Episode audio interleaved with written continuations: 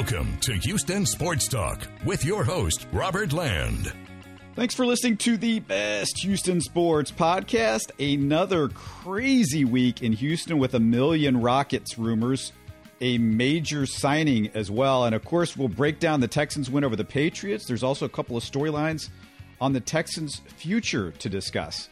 Joining me is my co-host and regular sidekick, a fellow H-Town sports junkie and longtime journalist, Stephen Curran. Stephen, you know, I actually enjoyed this Texans game. It was kind of fun to watch for a change. I did too, Robert. And you know what's funny is a friend of mine asked me the other day if I was going to watch the Texans-Lions game on Thanksgiving Day. And I'm like, yeah, you know, why do I really want to do that? Why do I want to spend my Thanksgiving watching the Texans and the Lions game? But after the game today, well, maybe I'll reconsider that. And maybe the Texans should consider opening the roof more often. They haven't done it since 2014. They did it today, and they won. So, you know, every little bit helps, right? Let the sunshine in. That's what I say. You know, that's one of my sayings right there. There's a song. You should write a song about that, maybe. Yeah, it was – I don't know. I thought it was the best Deshaun Watson game of the season. It's about as good as he's looked from start to finish. Well, it definitely is, Robert. He threw for over 300 yards. It is kind of a shame, though, that your quarterback also has to be your running back and do the passing, because the running game certainly did not get it going today. But that Deshaun magic was really the difference. I mean, he carved up the Patriots. He definitely outplayed the quarterback that has inspired him over the last few years, that, of course, being Cam Newton. But, yeah, Deshaun, best game of the season. Oh, yeah, by far. I don't know how to judge it, though, because the Patriots are not a good team this year. This isn't the Patriots of the past. Maybe you could say the game against the Titans that the Texans lost in overtime. I'm not going to give him, you know, any points for what he did against Jacksonville in those couple of games because the Jags are the Jags, but – I mean, that's the only argument really, right, is that Titans game from a few weeks ago that they almost won. Yeah, it certainly is. And you're right. The Patriots defense isn't what it was, what it has been, but just the way Deshaun looked, and I noticed that he was getting the ball out faster. Of course, you know, the Texans had some injuries on the offensive line. I mean, you had Tunsil, who was out because of an illness that was not related to COVID, thank goodness. You know, and then you had Calamente, who was out with an injury. Then Howard went down later. You put, you know, a rookie, Charlie Heck, in late in the game. So, you know, the offensive line a bit banged up, but yet nonetheless, Deshaun still just looked really spectacular today. Right, and I really feel like this was his best game because he did have to deal with some of these injuries. There was no Stills. Cobb went out. You know, all of that factored into it. We might actually see Isaiah Coulter, the fifth-round pick. The rookie might come in later. Well, not later. Come in next week, I would think, to start the game potentially, or at least he's going to be active if Stills and Cobb are hurt. And the rookies actually were present and accounted for. Jonathan Grenard had his first sack as a Texan. Wow. Hey, how about that? And, you know, we were saying a few weeks ago, when are we going to see some of these guys? You know, the Texans obviously aren't going to be in the playoffs. Well, we're starting to see them, and they're starting to make contributions. And you know, none of the rookies, of course, in the NFL had the kind of offseason training camps that they normally have. And so you can't really use that as an excuse. But these rookies have come in and actually done a great job. And Justin Reed did really well. And Zach Cunningham continuing to play well also for the defense. Yeah, there's another guy that played pretty well for the defense. I want to get to him a little bit later, but just going through the offensive series in this game, and it's always fun to kind of look and see, you know, what went right, what went wrong. Same old first drive of the game, one first down and punt. Deshaun missed Duke Johnson on third down, a little bit of an overthrow. He made some great throws this game. That was not one of his better ones, but second drive, 6 plays, 73-yard drive. Deshaun to Randall Cobb, 3-yard touchdown pass. 2 really good throws by Deshaun to set it up.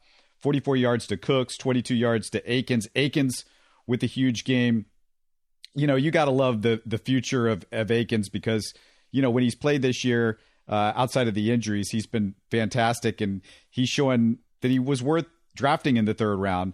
a couple of years ago. But you got to remember, he's an older rookie. I remember he's maybe 25, 26 when he came into the league. The Texans didn't go 3 and out, but not really on Deshaun. On that third drive, that was Titus Howard. A holding penalty basically sets him back, and they couldn't recover after the holding penalty. But then 8-play, 75-yard drive, 5-yard touchdown by Deshaun. And Steven, he just ran over a defender at the 2-yard line, looking like the running back from the Titans. What's his name? Is it Henry or something? Yeah, Derrick Henry. Yeah, or maybe even like his counterpart, Cam Newton, the way Newton could run when he was probably healthiest. But yeah, he looked more like a power running back on that play than a quarterback using his legs. Yeah, I try to forget Derrick Henry's name as much as possible. I still see him in my dreams after that game that he had against the Texans. And the fifth drive, 9-play, 80-yard drive. Oh, my goodness. Look who we see in this drive catching a touchdown and playing some football. Deshaun to Keke Coutee. It wasn't a bird. It wasn't a plane. It was Keke Coutee. How about that? He did make that touchdown catch, and he had another catch that was called back, I think, because of illegal motion or a penalty anyway. And he had a couple of pretty decent returns. So Keke Coutee, wow, who would have thought that we were wondering if we were going to see him at all this season? In a Texans uniform, period, ever. Correct. 6-yard touchdown on that one, and great 2-minute drive by Deshaun, because – he overcomes a couple of offensive line penalties, some ugly offensive line play at times in this game.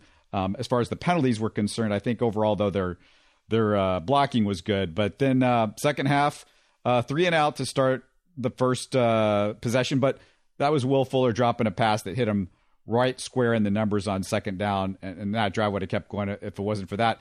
Then when they needed a drive, Stephen, this is what we haven't seen too much from the Texans this year. When they needed a drive after the other team was getting momentum, they came up with one. It only led to the Fairbairn field goal, but it was an 11-play, 57-yard drive. You kept it out of the Patriots' hands, and they go up 24-17.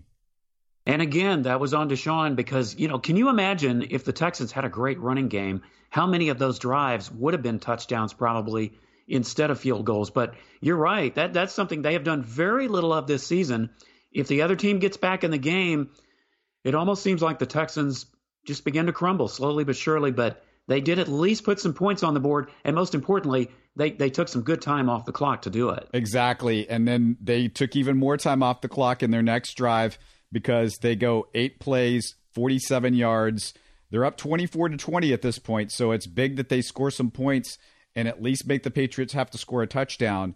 Akins gets interfered with, or at least I thought he was interfered with on Deshaun's third down pass. It looked like he got tripped up. Officials don't call it. But Kaimi Fairbairn, another field goal. Fairbairn, as much as we criticize the contract, Fairbairn's kicked the ball pretty well for the most part this year. I mean, he's been really rock solid. He has, at least with the field goals. He's missed an extra point here or there that kind of loomed big. But especially lately with the field goals, that one was a 46-yarder that put them ahead by 7. So, yeah, and then the last drive was just there was the kneel down. On defense, it's same old Texans kind of early in this game, off and on. They look good one drive. They look terrible the next. They start off, there was a 10-play, 84-yard drive, a 9-yard touchdown. Then there was one first down and punt. Justin Reed, nice job covering the screen on third down. And Justin Reed with a really good – it was one of maybe his best game this year overall, making plays. Next drive, 10-play, 45-yard drive, leads to a field goal. Then there was a 3 and out and a 3 and out the next two drives. And that first 3 and out, Lonnie Johnson blitzed on third down. That was a big play.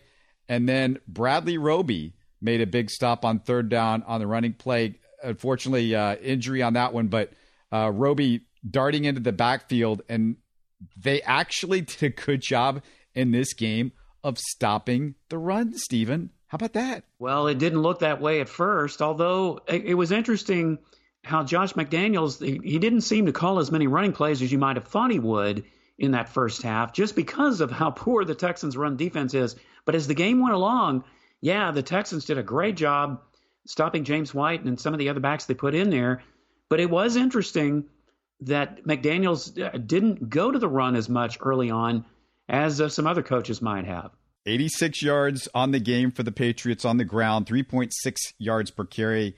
I mean, that's a wow. That's big for the Texans. And then the next two drives, the Patriots did go down the field.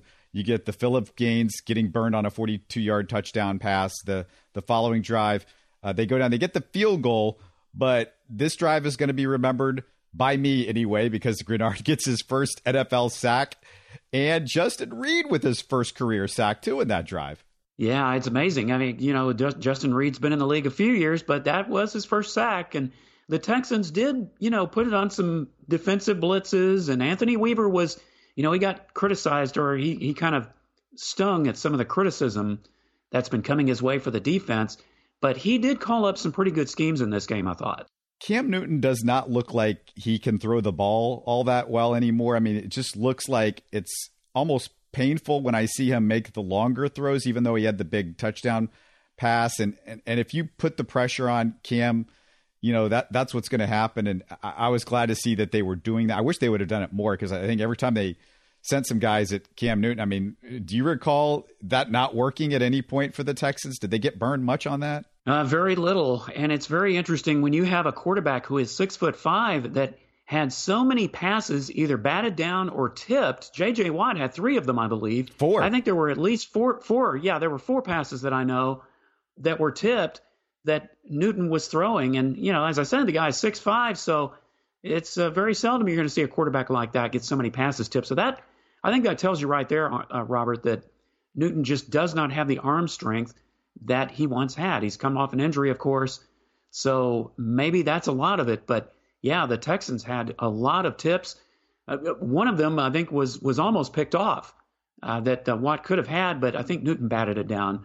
Right. So that was the biggest thing I saw from Newton today, is just how he wasn't able to really get good velocity on the ball. Yeah, Lonnie Johnson and Justin Reed get the pressure on fourth down to end the game. Big play.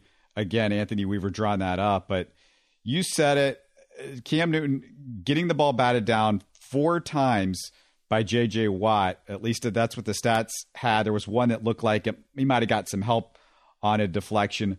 But, you know, that to me was the story of the game as far as the Patriots offense, because, you know, he's 6'5", and Stephen, he just – It seems like when you're 6'5", you shouldn't have that many balls batted down. And I'm wondering if, because of the shoulder and some of the, you know, some of the damage that's been done over the years with him running the ball, that he can't get over the top as good as he used to, because it just seems like it's easier to bat down passes for him. And he threw some balls on just screen passes that were into the ground. There were some plays that the receivers had to make picking balls up off their feet. So, I mean, he just... You know, he's just not the same guy anymore. I think all the injuries have really done some damage to his arm and shoulder. Yeah, I'd have to say so. And, of course, as you mentioned, the Texans were getting pressure, so he was rushed into a lot of those throws. And then there was that one ball that Romeo Crennel challenged. It was a diving catch, and they ruled the successful challenge. So, yeah, a lot of low balls. And like you said, a lot of them, they weren't long passes down the field. They were short passes, and they were still not finding their mark. So J.J. Watt, he gets the four batted balls, but he also had a tackle for loss in the backfield. He had another really good tackle on a run play. It looks like they've moved him more over to the other side of the defensive line. He's not lined up as much on the left side, which I think has helped him a little bit. It's also made the rush defense a little bit better, I think, when he's moved over there. I mean, there's some stuff that Weaver has sort of figured out. Unfortunately, it's too late, and JJ might not be here next year. And it's another thing is, like, with every one of these, you know, plays that he makes and big moments that you have from JJ Watt, I'm just reminded, Stephen, that, you know, this is, we could be watching the end of the era of JJ Watt. It's kind of, I get a little verklempt watching that at times. Well, you almost have to, Robert. I mean, as crazy as this year's been, it's not far-fetched to think that this could be JJ's last season with the Texans. You know, he's still got some years left in him, but I just don't know if any of those are going to be in a Texans uniform. So every great play, you know, every sack, you know, he hadn't had a lot of sacks this year. So you wonder, is the next sack going to be his final one, or one of his final ones in a Texans uniform? Any other notes that you have on this one? That's pretty much what I've got for the game. It was just I think it was a good all-around effort. Will Fuller, that's somebody else. So like Will Fuller and J.J. Watt are, your top three players along with Deshaun. The problem is those two guys most likely aren't going to be back. It's going to be tough to sign Will Fuller. He picked a hell of a time to have an injury-free year. I mean, this is when you want to do it. You're going to be a free agent. Now's it. Yeah. Yeah. How about waiting until your contract year? How's that working out? I guess for him, it's probably working out pretty well so far. Well, with the injuries piling up, that's a big concern for the Texans because they only have 3 days before they have to get ready for the Lions on Thanksgiving Day. So it's going to be interesting to see how fresh the Texans are coming out in that game. Yeah, we saw CJ Pross, didn't see much from him. 3 carries, 4 yards. Duke Johnson, 10 carries, 15 yards. You said it. I mean, this was all Deshaun doing everything like he always has to do. Six carries, 36 yards, 6 yards per carry. Deshaun, 28 for 37, 344 yards, 2 touchdowns, no interceptions, 121.9 passer rating. I mean, this was Deshaun, and this is why it's still a little fun to watch the Texans because that he's still got this stuff in him. Well, that's right, and that's why you signed him to that long-term contract. You're expecting him to do things like that. But can he do it every game? I mean, that's really the key. And, yeah, you've got some pretty good passing weapons, but you've got to have that running game to balance the attack at some point because you're going to run into a defense that just isn't going to allow a lot of that to happen. They put a lot of pressure on Deshaun, and they stop the run. The Texans are in trouble. But at least for this game, for the Patriots, and I think the Texans at least have a chance to do that against the Lions, but those are the games that you got to take them when you can get them. Yeah. Speaking of Deshaun, because, he was the story in this game for sure, but also the story before the game started, because according to Adam Schefter, Cal McNair had dinner with Deshaun. Deshaun wanted to hear his thoughts on who should be the next coach. Stephen, we discussed this. I thought you better listen to Deshaun and do whatever he says at this point, because he's all you got. And if you're Cal McNair, if you're not listening to him, you might as well close the tent and just shut the franchise down. Yeah. Yeah. You hope that Deshaun Watson has the kind of saying power that James Harden has had with the Rockets over these last several years. Get the guy whoever he wants, if that's what it takes. But you've got to get some weapons around him, too, especially if Fuller walks. You've got to shore up the running game. You've got to do other things to take care of Deshaun, as well as get a good coach who can get the most out of him. Yeah, and I think the thing is, you got to hope that Deshaun is a better general manager than Bill O'Brien. Yeah, that's very true. Of course, almost anybody would probably be, you and I would probably be a better general manager than Bill O'Brien was. Oh, I don't even think there's a question there. That's not saying a whole lot, is it? It's a low bar.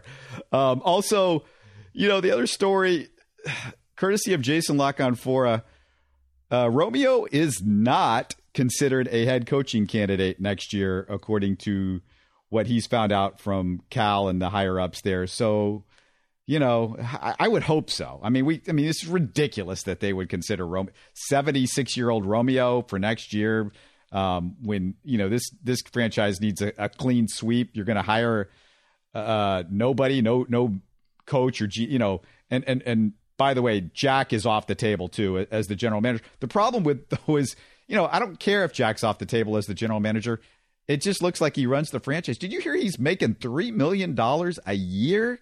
Wow, to be a de facto general manager, that's not bad. He's definitely – why can't we be in the right place at the right time, Robert? Or, as a teacher of mine in high school used to say, it's not what you know, it's who you know. Well, he obviously has known some people to get in that kind of position. But, yeah, we did hear that both he and Romeo are not – supposedly not being considered for either one of those roles.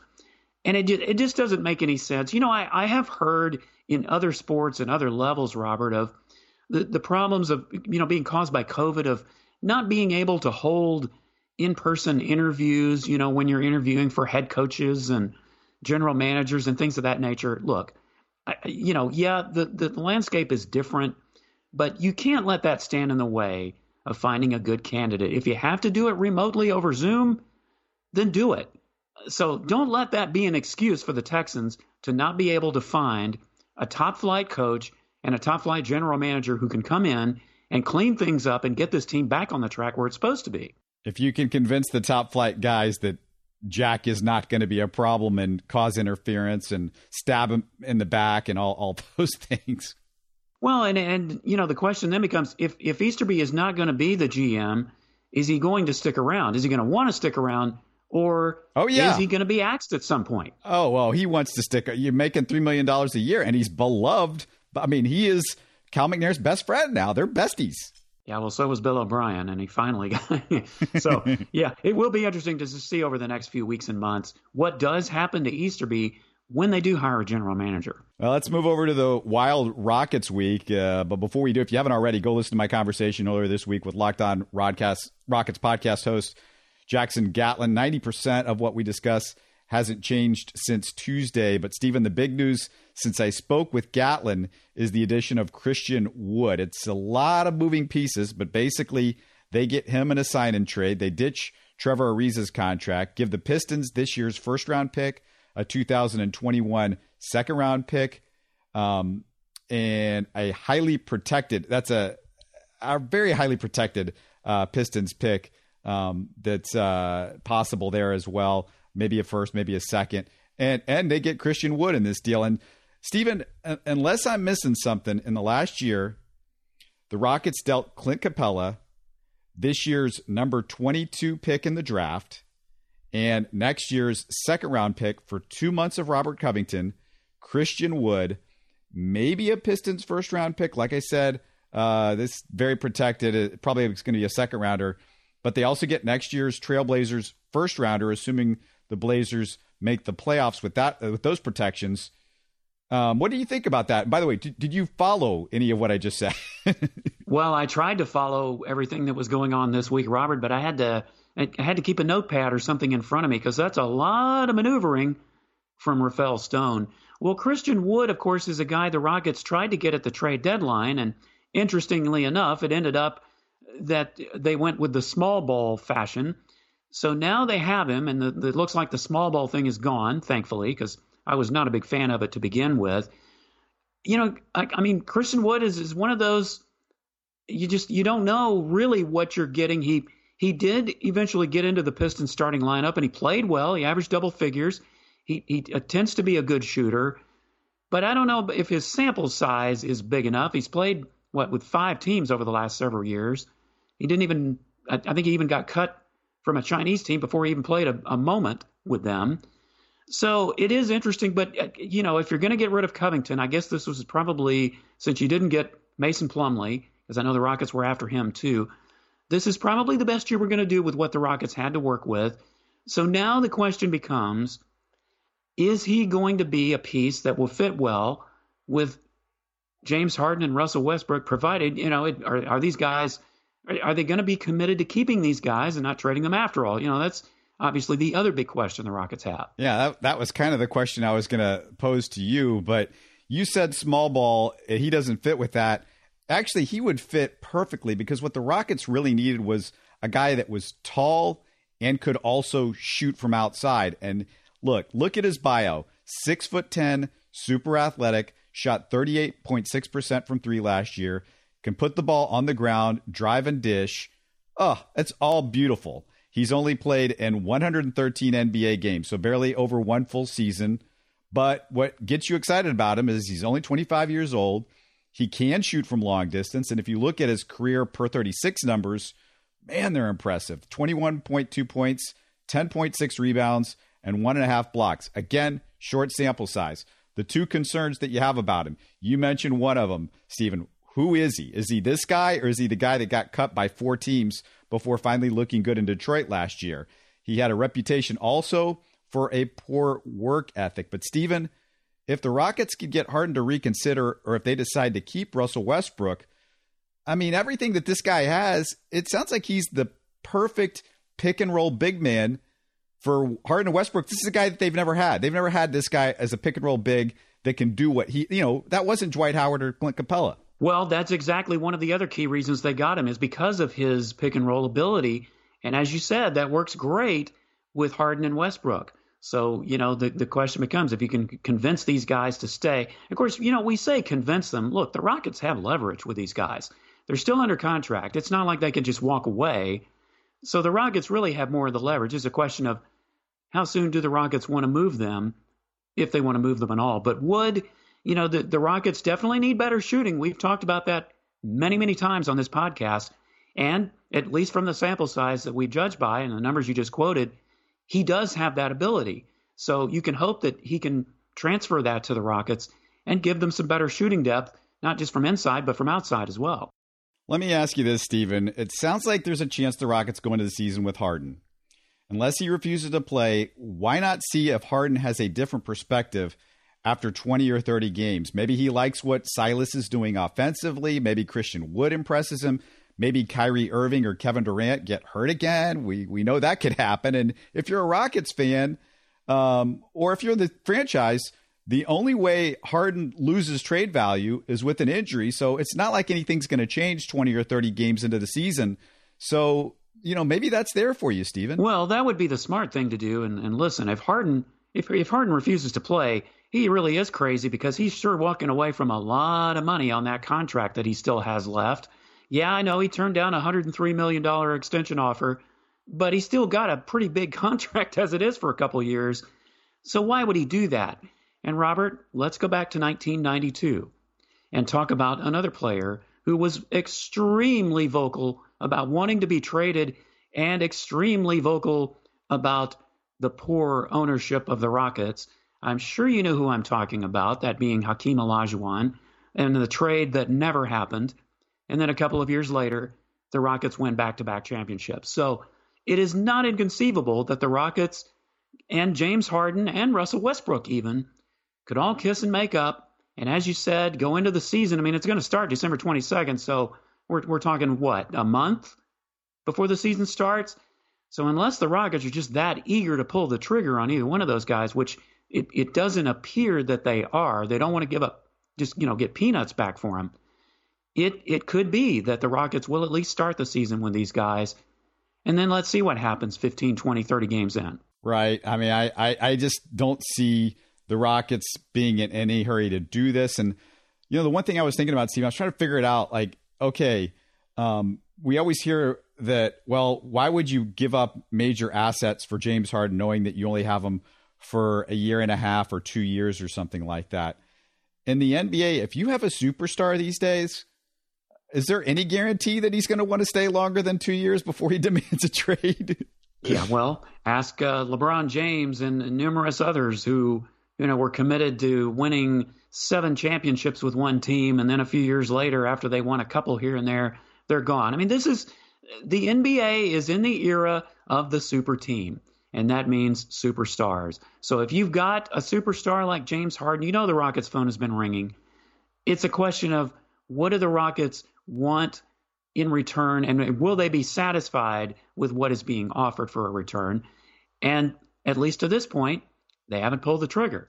So the answer is they're not in any really big hurry to get rid of James Harden, and they shouldn't be, because they've got the leverage. I mean, just go back to a little over a year ago. Paul George signs a big contract with the Oklahoma City Thunder. There was like a party, you know, when Paul George signed the contract. I think not 1 year ago, it might have been 2 years ago, but there was this huge party. Paul George, he's going to be in Oklahoma City for a long time. And then it was like a year later, Kawhi wants me in L.A. Get me out of here. I want to be traded to Los Angeles. Well, that's right. And now, you know, which is interesting, because that is what led to the Westbrook trade. And at least for a little bit, Paul George's name was being linked to the Rockets in this type of trade with. So it's kind of ironic. And when you saw just how Paul George performed in the playoffs, not sure, you know, how well that would play with the Rockets. So, yeah, these guys, they live for the moment. They want to play with wherever they feel like they're wanted. And if things are going well, but if even a little bit is off, in a year or two, they decide they want to go somewhere else. When you look at Russell Westbrook at this point, I think he's staying with the Rockets for a while.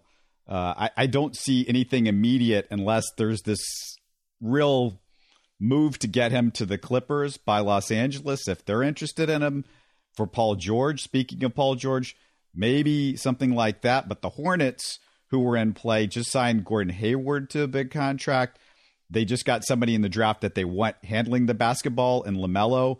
The Knicks, you know, maybe they're still interested, but you're just going to get a bunch of junk from the Knicks probably. And then I don't know who else is really interested. I haven't heard anybody that's seriously interested in Russell Westbrook. Now, maybe people are doing a good job of keeping it quiet, but, you know, I just don't hear it. And Russ, you know, might be happy just staying here as long as Harden's going to be here.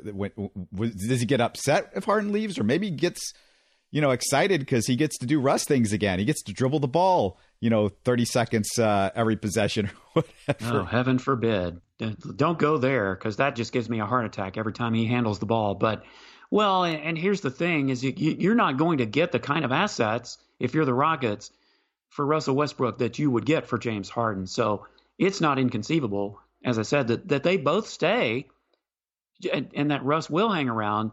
And just who knows, maybe another year. I mean, good grief, they've only had 1 year together.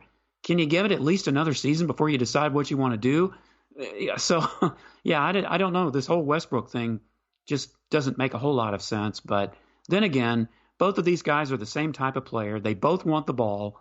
And we'll just see how this whole thing plays out. It certainly has been... interesting story here for the last few weeks with the Rockets. The Rockets actually lost their second best player in the playoffs this weekend.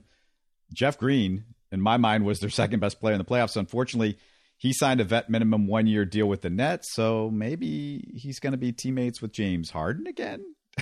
Hey, well, you know, that's where Harden seems to want to go. And, you know, maybe he told Green, well, why don't you go before me and clear the way and let me know how things are going, and I'll join you as soon as I can catch up to you. But no, in all seriousness, that is a big loss for the Rockets because Green came through in so many different situations. So now the Rockets are going to have to find another, you know, Jeff Green, Gerald Green type of player who can step in and do some great things off the bench.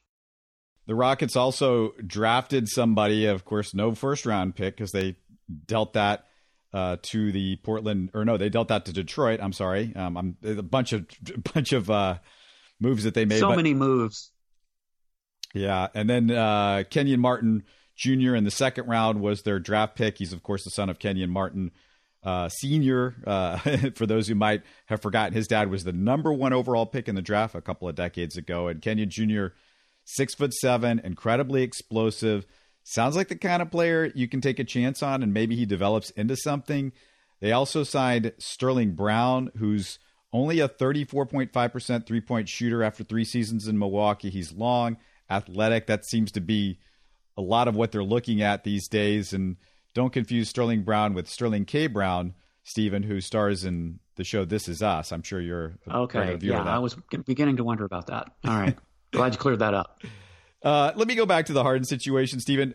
Do you realistically think the Rockets, if they do indeed trade Harden, can get a all-star level player like a Ben Simmons? I mean, I can't imagine there's anybody else out there that other teams would be willing to give up because, you know, Ben Simmons is, you know, got Daryl Morey over there. And so Daryl's got, you know, his eye on James Harden, but what other team would give up a young type all-star for James that's precarious at best, and he's 31 years old? Yeah, there aren't too many. You could count them on one hand, if that many fingers, because that's, as you said, you know, every year that Harden plays, he gets another year older, and he still has that tendency to be in the playoffs and just not always show up when he needs to show up. And so, you know, when you put all those factors together, it does limit just what the Rockets could really expect to get if they decide, yes, they really are going to trade James Harden. But you never know. I mean, sometimes teams can wheel and deal and a name pops up that you may not think about, and it may not be a superstar quality, but it's somebody out there that if you got another superstar around them could possibly help the Rockets. Yeah, I was trying to come up with where you might trade him, because if you're the Rockets, I don't think you want to trade him to the West. You'd rather him go out east, and Boston was on the table maybe for a second with their stars, but I don't know if they're super interested in James Harden. Toronto, would they be interested? Would Masai Ujiri, you know, a really good general manager, would he be willing to do that? Because there's not a lot of young guys on that team, and maybe this is the end of what's could be a closing window for Toronto. I mean, Kyle Lowry's getting up there. But I mean, what are you going to get back from them? I mean, the only potential guy that you could get back is I just blanked on his name, but the guard who's a free agent for them. And I haven't heard about him signing quite yet, at least as we're doing the podcast. He hasn't signed with anybody.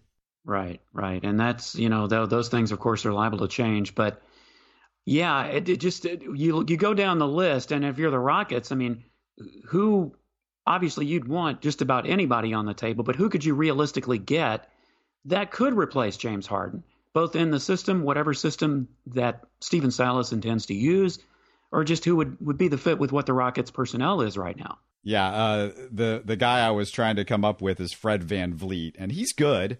I mean, I would love to have Fred VanVleet. And by the way, clutch. Unlike James, he's clutch. Yeah, clutch. And that's the other thing is you want to get a guy that's clutch that is really going to bring you a championship. Because if you're going to get rid of Harden, if he is right at this moment your best shot to win a championship and you get rid of him, then you better bring somebody else in that is at least equally and really better chance of giving you a championship. And that's just going to be difficult to do. I mean, seriously, come on. You're not going to get anybody that's equal to James Harden back for him. I mean, why is anybody going to do that? Yeah. What team would do that? That's the question. Yeah, they wouldn't. So forget about that. I mean, they're going to be lucky to get 2 cents on the dollar. And the big thing with James is he's going to throw a fit if he's going anywhere besides the Nets. That's where he wants to go. He's just going to throw a fit. He's going to get on the floor and throw his arms around. And I mean, if that happens, that's why I just, either the Rockets decide they're going to keep trying to convince him over the next year, because they got 2 years left to convince him. They can keep trying to convince him over the next year, or he's going to Brooklyn, and you're going to get that potpourri of junk that Brooklyn's got. I mean, they're going to give you a bunch of just above average players. I mean, if you're excited about the Karis LeVerts of the world, maybe you like that, but I mean that's the best that they can do. That is, and you may get a draft pick. But here's the thing, and the risk is if you wait another year and things deteriorate, and let's say Harden maybe doesn't play his best in this coming season, and who knows, with the season starting as soon as it is, who knows how many injuries could come into play if Harden just isn't playing up to snuff. You wait another year, then James Harden's value goes down even further, and you're going to get even less from him if you decide, all right, we can't work this out. And James is really squawking, and there's one less year left on his contract, then you put yourself in an even more awkward position if you're the Rockets and trying to get some assets back from it. And again, I don't know what you're going to get back. I still question a lot what you can get back from him. I tried to make the case that, why not trade for him if you're a team, he's got 2 years left on his contract, but I mean, if you're another team, I mean, how much are you really, really willing to give up for James Harden? Because he's proven he can get you to the playoffs, but he's not going to get you to a championship. And the teams that are going to want him are going to be teams that aren't going to want to give you a great player back for him or an all-star level player back for him, because they're going to want to, have James Harden with that all-star level player, with that great player that they have, so maybe they can go get a championship. I mean, to me, it's just like, I don't know if his value goes down much at all over the next year. Maybe it goes down a little bit, but not much. And if you're the Rockets, it's one more year of basically you're pretty much guaranteed of going to the playoffs if you have James, in the fold, Stephen. Well, that's right. And you know what? If you're the Nets and you think about it, a lot of it also has to do with the players you're going to have around a person like James Harden. Kevin Durant coming back from an injury, Kyrie Irving, who's had some injury history, and James Harden. I mean, do you realistically think if you're the Nets, can you win a championship with those guys? I'm not so sure about that. There are too many unknowns. Yeah, but it puts them in good position.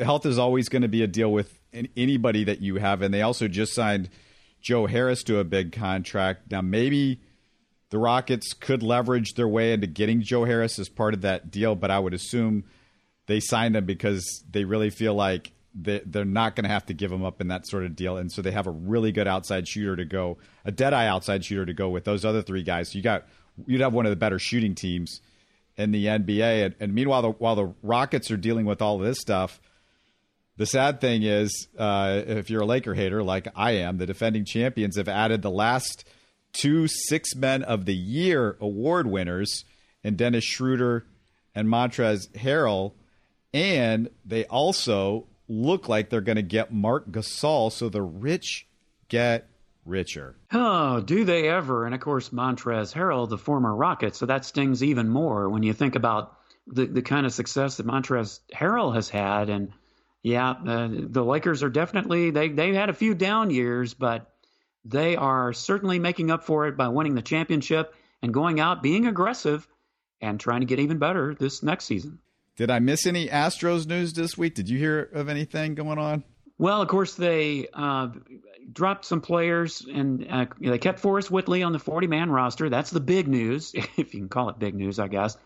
They traded Brandon Bailey to the Reds. There's no more Rogelio Armenteros. He was claimed by I believe it was the Arizona Diamondbacks.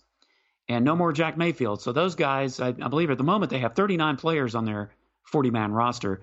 But they, of course, were trying to make some changes in time for next month's Rule 5 draft. But no George Springer signing. That's certainly not happened yet.